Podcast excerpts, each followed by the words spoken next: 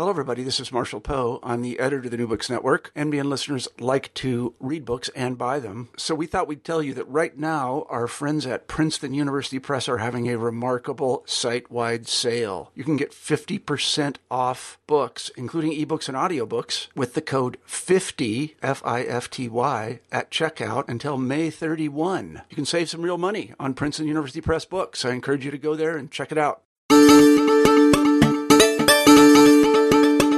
Hello, hello. I'm Rob Wolf, and I'm glad you're taking some time out of your busy schedule to join me for an episode of New Books in Science Fiction and Fantasy, where you get to spend some time with authors to hear what they're thinking, learn a little about what they're writing, and hopefully get some insight into what makes them tick.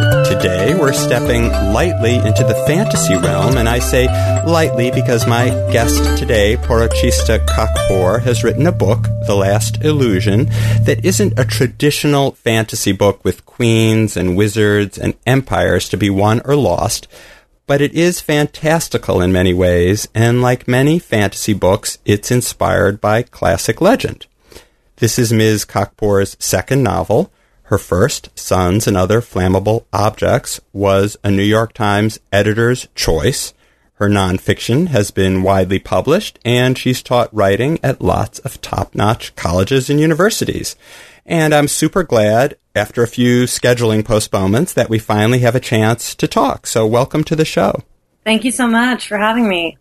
Well, let's dive in. The main character in The Last Illusion, Zal, shares a name and many characteristics with a hero from a medieval Persian epic called the Book of Kings, which I understand you're very familiar with, having been born in Tehran and hearing tales from the Book of Kings from your parents when you were a kid. So I was hoping you could talk a bit about the mythic Zal, what drew you to him, and how you've adapted your own Zal after the myth.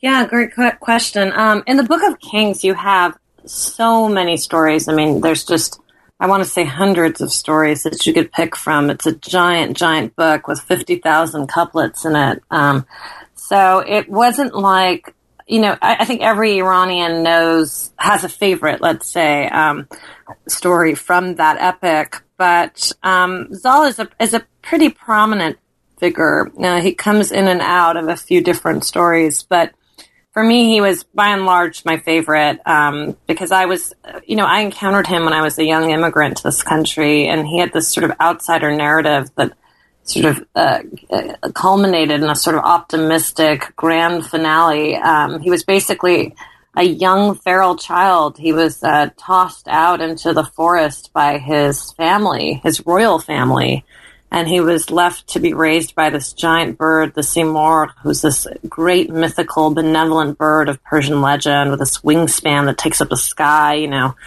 really, really kind of a grand and, and strange figure. And so he was raised in a forest and, and, you know, raised kind of wonderfully, better probably than if he had been raised by humans because he ended up having in some some way almost a superhuman strength. He, he was very strong, and he was later spotted in the forest um, by his uh, his family, basically, and brought back to ancient Persia to become this great, you know, uh, warrior of of the ancient Persian kingdom. So he was kind of brought back from his estrangement, essentially, and it all turned out quite well.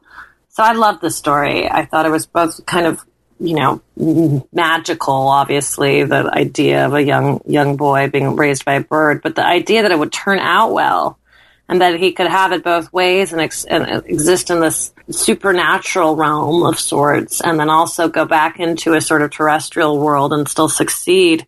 That kind uh, that really wowed me. And so your Zal, the connection to birds for him, it's not a it's not a place of strength. It is almost a, a, something he's trying his whole life to overcome. And I, I wonder if maybe you could explain you know, why you went in that direction with the story and, and maybe just tell a little bit about the plot of the story for listeners who, um, you know, who aren't familiar with, uh, with your book. Sure. Um, so, you know, so that there's the whole story of Zal from the Book of Kings that I always wanted to write about, but uh, several years ago, before I knew what my second novel was going to be, I encountered a, I think it was a Daily Mail article online that talked about this Russian bird boy case. Um, there was this young child that they had found in a rural area in Russia who was found chirping. And it seemed that he had been raised to believe he was a bird. And, you know, like all feral children's stories, the news item, you know, came in and, and out very quickly. I mean, people don't tend to pursue these stories very much because they either think they're hoaxes or there's just not much else other than the novelty of, of the actual uh, story. Um, so I encountered this and I realized there was this great connection to the mythic Zal. Um, and so I basically have a scenario very much like the Russian bird boy. I have my Zal is raised by a crazy uh, elderly woman who doesn't even know she could still have kids. He's the last of many, many children. And he's born in a rural village in Iran uh, around the time of the revolution, though that's very barely alluded to. Um, and so he is actually raised in bird cages in this kind of grand veranda that this older woman has, full of birds of all sorts. And she just adjusts his cage as he grows bigger and older. And he's discovered by one of his siblings who's heard a bit about what's gone on with her mother. And uh, she finds him at age 10, slumped in a terrible condition in this sort of bird cage.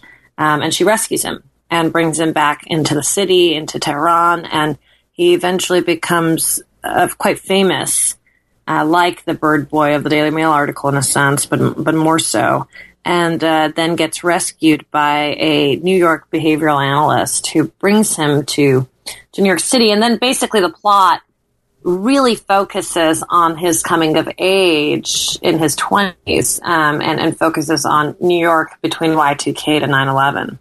And there's so many parts of the story that I think um, you know we could explore. One thing that comes to mind is just the very notion of of storytelling. I mean, your book was inspired by a classic book of stories. And for Zal, I mean, his identity is so wrapped up in this story of being a bird boy. And it's, for him, it seems, you know, everyone he meets, it's a question in his mind. Do they know who I am, that I'm the bird boy? And, and he doesn't want to tell people that story. He wants to move on beyond it. He, he seems to want more than anything to be, you know, quote unquote normal, whatever, whatever that means for him and for all of us who, who want to be normal, um, so called. Exactly.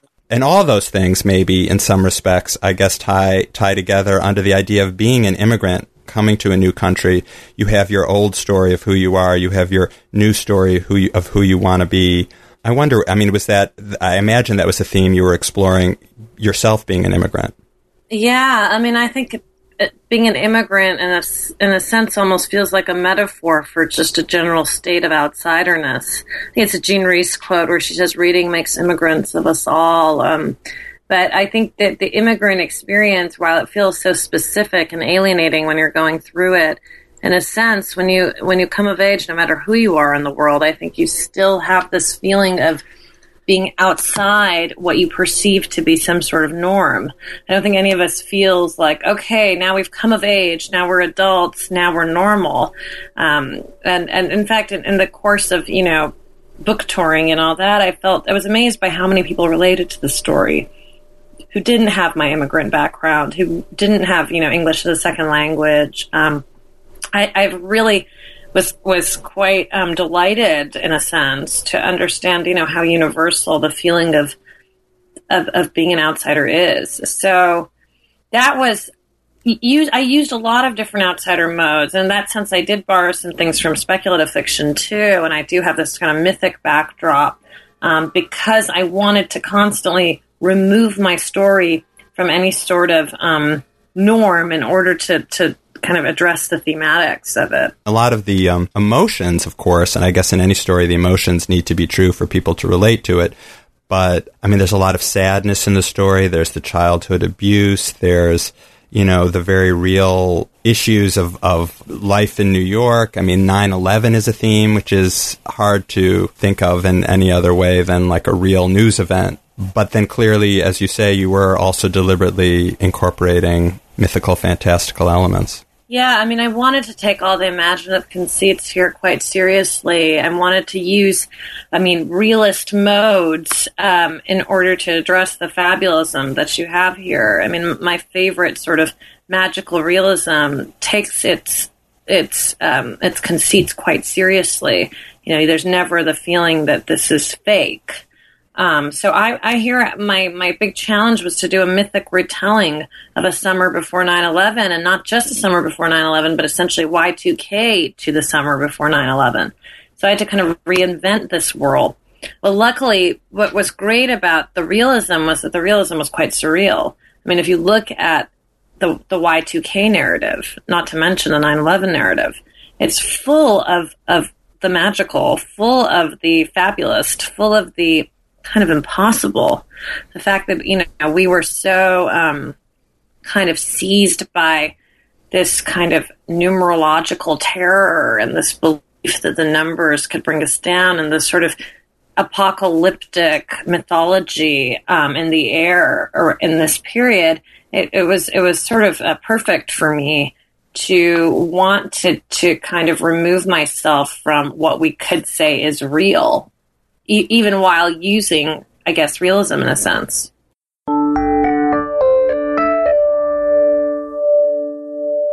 Well, I thought it was interesting that, you know, the few books I've read about 9-11 deal with the, really the aftermath, the fictional books, uh, you know, what life was like afterwards for people. Uh, but you chose as you've explained, to do kind of a foreshadowing story. And I wonder why you chose to approach it from that direction in the in the years, months, days, and even seconds before the attack.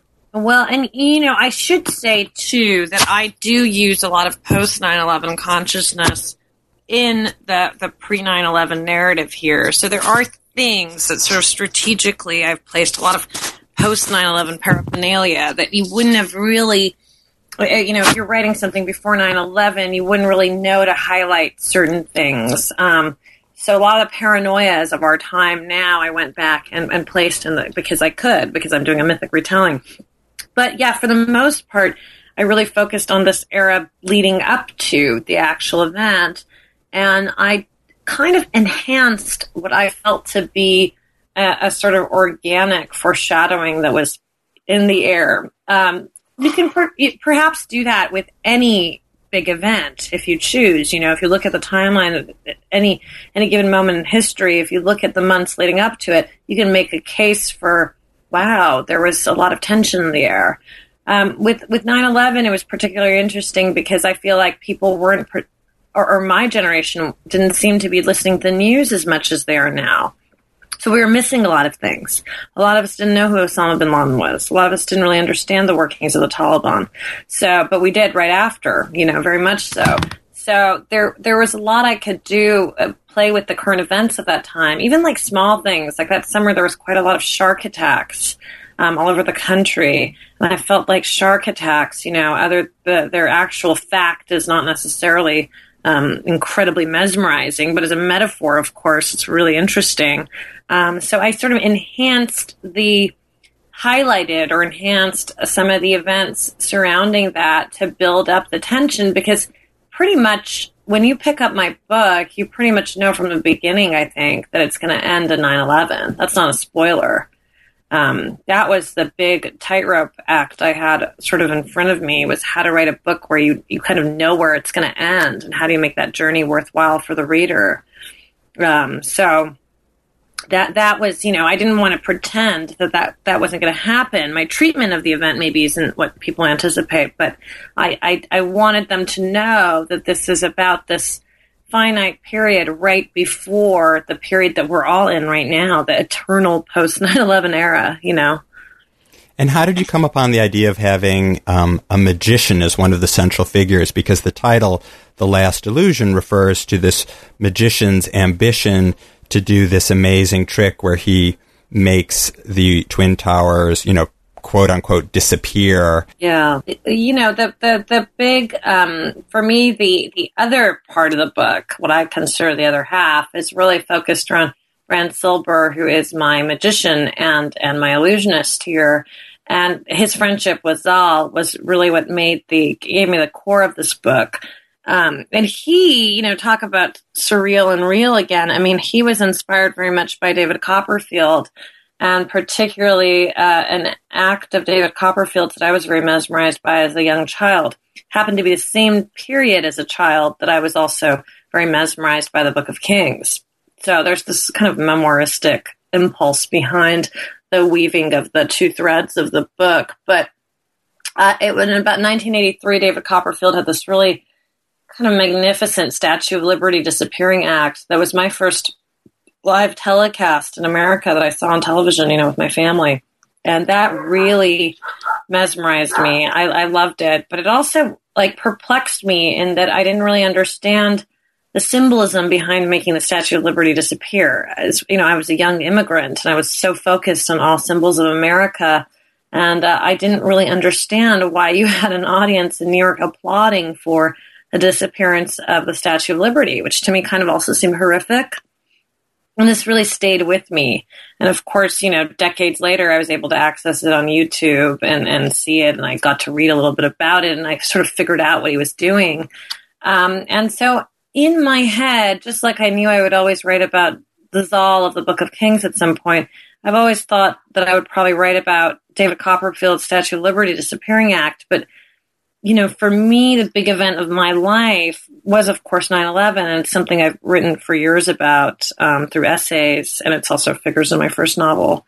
Um, and so it was very easy for me to um, transfer the Statue of Liberty with the World Trade Center and to have this um, illusionist who, unlike David Copperfield, is, is, is, embarking on his final illusion. And for me, that was going to be the, um, the a World Trade Center disappearing act instead of Statue of Liberty. So that's that's where 9/11 kind of comes in more tightly into the plot. And can you talk a little bit about your experience with 9/11? I know you were living downtown yeah. in New York when it happened. I mean, maybe you can talk a little bit about how it's affected you and your interest in turning it into into literature and weaving it into your into your stories. Yeah, um, I, you know, I, I was living not far from the World Trade downtown, and so I, I witnessed the thing. I mean, I witnessed the impact of the second plane, and then you know, just watched the two buildings collapse right in front of my eyes. I had a, I had a perfect view in, in, this one high rise that I lived in downtown. And uh, very, very soon realized that this was going to be the um, the biggest event of my life, um, and that it was going to be a big subject that I would end up writing about. I don't know how wouldn't. I mean, as a creative person too, the sheer spectacle of it, it's hard to top.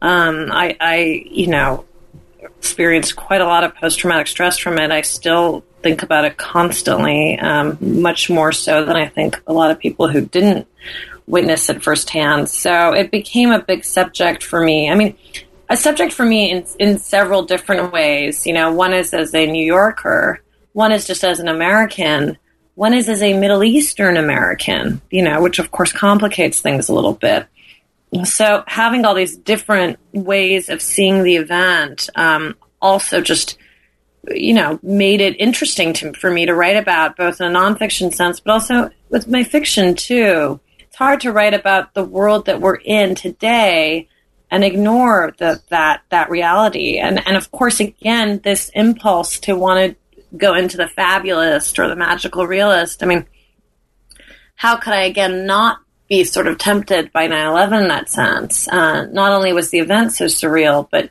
the way in which it's altered our lives today. I mean, think about. There's all sorts of things that we do, even ritualistically, that are quite surreal. We've now become used to taking off our shoes when we go on airplanes, or um, getting rid of liquids, or you know, all sorts of things around flying, or all sorts of ways in which we think about the sky, or all sorts of issues of security and, and, and privacy. These are all, you know, provide quite a lot of fodder for, for I think, a, a creative person, uh, not to mention a, a, a, a, just a human who's living in kind of tense and trying times, I guess. It's true. I mean, and, and the whole world has been affected. I mean, there are whole movements uh, that we know of. They know changes in the Middle East as a result of the the wars that we started or that you know were started after 9-11 right. that have changed millions literally millions of people's lives yeah i mean you're going to probably see i think a lot of literature you know surrounding the islamic state and isis i mean think about how how so surreal like video game characters those guys are. I mean, not to diminish their actual atrocities that they're capable of, but just their presence as characters. I mean, just uh, it, they're just like comic book villains, and, and in fact, they take cues from that. They take cues from pop culture and literature and art, um, and how they sort of spread their terror. So, God, you know, talk about speculative fiction. I mean, what a time for that when, when, you know, the, our own reality, our very much, you know, mainstream reality is leans more towards, you know, that other world than, than maybe where we were before, what our conception of like normal life was.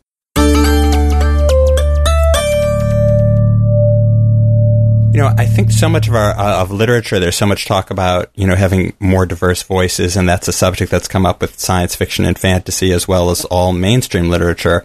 And one thing that really strikes me, and you mentioned it, is you having been you know uh, someone who had been born in the Middle East and then writing about 9/11, which you know is so fraught with potential jingoism and it seems very important that there be a whole spectrum of voices responding and talking about 9/11 and our response to it and how it's impacted our culture. And I suppose I imagine that you you share that view as well. I just wonder how your editors responded, or if they're people, readers, or or critics, or if you personally had any trepidation about being a Muslim American but writing about 9/11 in in this way and in in the way that you've chosen to do it. Well, there was always the taboo in the literary world almost immediately after when you saw the first batch of books about 9 11. I think they were somewhere around 2003. And there was this, always this idea of too soon. People were always constantly saying too soon. Sorry, my dog is overreacting. It's someone at the door. Um, anyways, there's a constant feeling of things being too soon, and um, but but I think a, a, as a creative person, I, I, just have to ignore that, and in, as obviously as a journalist, I have to ignore that. And in fact, I've said at times that people should ignore the fact that I was a witness to the event. Just like I think they could ignore the fact that I'm even Middle Eastern. I mean, it's a story that the whole world has in common. I get very frustrated when I hear people say things like, well, but more people died in this war, or, or things are harder in this part of the world. Well, well that's true, but it's, it's impossible to deny that this particular event in world history has um, altered the entire globe um, more so than any event in current history. So it, it's a story that everybody has. I'm, I'm kind of amazed when I meet people who somehow have deluded themselves into believing that it didn't really affect them or that the event wasn't that big a deal in their life maybe the actual day of wasn't, but their their lives have completely been altered, even just economically. I mean, anyone who has a job today has been affected by it. So it's it it I feel that like it's a it's an event we all share. And so that sort of trepidation about that maybe publishers had. I mean, I have to admit, it took over uh, two and a half years or something to sell this book, whereas my first book took only a few months. And, and I, I believe this book is stronger. That, that trepidation, I'm sure, is about this concept of, yeah, a mythic retelling of 9 11. If I'd done a purely realist take from, say, a Middle Eastern woman's perspective, I, I, my guess is it would have been sold, it would have sold faster. But this idea that I was using a fabulous mode, you know, a sort of speculative mode, and addressing this kind of sensitive world event, and then add to the fact that here I am, you know, you know, a brown person addressing this. Um, that caused, I think, some complications. Though, of course, you know, I was writing so many essays about it that people knew me as a sort of chronicler of the event in some sense. But but I do think, sure, there is there is a little bit of that pushback, but there's so many pushbacks for artists in so many senses, anyways, that it's it, one has to just ignore it and and uh, just keep to their vision. And and and I didn't I didn't write this assuming that I was going to have like a bestseller or an audience all over the world. I didn't think this is a book that's for everyone. I'm, I've actually been quite surprised by what a diverse group of people have responded to it. Um, and that's been a great joy.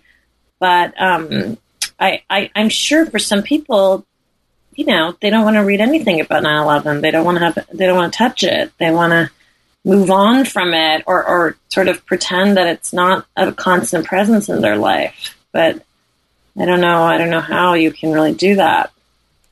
Well, I think this is an important contribution to the to the literature, as you say, that has been emerging and probably will continue to emerge from now until, you know, till forever, I suppose. Um, and there was one other thing I wanted to ask you about. Uh, you know, there's a lot of sadness in this book, and I read an essay you wrote. I think it was a couple years ago, where you talked candidly about your own experience, and I think it was after the publication of your first book, but your own experience with depression. Mm-hmm. And, and I was wondering how that that dark period, your own personal dark period, informed some of the darkness uh, in this book. I, I can't imagine that you know you could have written this book without having gone through that uh, that difficult time. Yeah, the book was written in a period of time that, that you know this, this, the, the, the years around it were years when I was very ill, and also I was very very depressed and anxious. So it's funny, um, you know, the, the creation of this book came out of quite a lot of pain. Though, though I would also uh, emphasize that there's quite a lot of humor in it too, but dark humor, and and that humor and the dark humor is what that is sort of my own world worldview. I mean that that's what got me out of a lot of the um, darkness. Um, so, but but it, a lot of it was also tied to to physical illness, um, which for me was Lyme disease. So it's very interesting for me to be writing about a, a, a protagonist who has had these incredible physical setbacks that had emotional consequences while I myself was going through it. And I was misdiagnosed and undiagnosed and eventually diagnosed, but not until really the book was being published. So maybe that, that kind of informed a sort of surrealness of the, of the universe too. But I, I, for instance, knew, and I don't think this is a spoiler, but I'm, you know, I'm saying that the end basically is 9-11, but there's also a sort of hidden happy ending within that too. And I really needed this book to have some sort of joy at the end of it because I felt that I was struggling so hard while I was writing it that if it didn't, if if, if my Zal didn't get some sort of happy ending, that I couldn't. I mean, I, I, identified with him so much while I was writing it. I don't think I've ever written a character that I identified with more. Um, even though he seemingly seems like my opposite in every sense, from visual to like you know circumstantial but but he's he's really me in so many ways um, so I I knew that both humor and some light at the end had to be there because yeah it, it did feel like you know there was just in order to tell the story properly and to be faithful to it I had to grapple with all the darkness and and and the darkness it's hard to d- not see it you know if you're looking at especially uh, Y2K through 9/11 era stuff, and and like I said, a lot of the post 9/11 era um, stuff that I that went back and put into it. Well, so um, what are you working on now? Are you are working on another book? Are you focusing on your essays? Well, I'm I'm always writing essays, so that's always happening. But I'm actually in California right now because I'm I'm kind of going back the setting of of a lot of my Lyme disease disintegration. So my third book that we just sold a few months ago uh, to Harper Perennial is a, a, memoir of late stage Lyme disease. Wow. Oh yeah, I'm I'm I'm sort of back where I kind of disintegrated, and uh, I'm doing some research and just and just writing a lot of that this summer to you know to turn in on time. But yeah, that's that's the next thing for me, and I and I do have a fourth book, which is my third novel that I, I kind of have in the works too, but that that's going to take longer, I think. So you're one of those writers who works through her stuff, through her storytelling, as opposed to someone, and maybe there aren't is no such thing, but as a writer who just wants to push all that stuff aside and not think about it. I, maybe they don't exist. I think they might maybe exist. I mean, just like readers who really like to read just for escape. I suppose there's writers who like to write just for escape but it seems so tricky to be such an expert compartmentalizer that you could do that. I mean, I, I feel really strongly that I'd be one of those people who really couldn't really comfortably stay alive with that writing. So I always have to confront the hard things um, in order to make sense of them. And that, that to me is the great function of writing and the great function of literature is to make meaning out of things that might not otherwise have a sort of meaningful narrative. Um, it helps organize, I think, our sense of, of, of the stories that we're made of and the stories outside of. So I, I have to. I have to do it um, that way.